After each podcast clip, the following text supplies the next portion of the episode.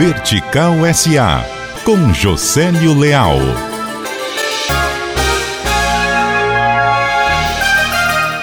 Pesquisa do IPDC, que é o órgão de pesquisa da Fé Comércio, prevê que o Dia das Mães, que é a segunda mais importante data do comércio, terá um aumento de cerca de 5% nas vendas ante o ano passado. Conforme a pesquisa, 61% dos entrevistados pretende comprar alguma coisa para as mães.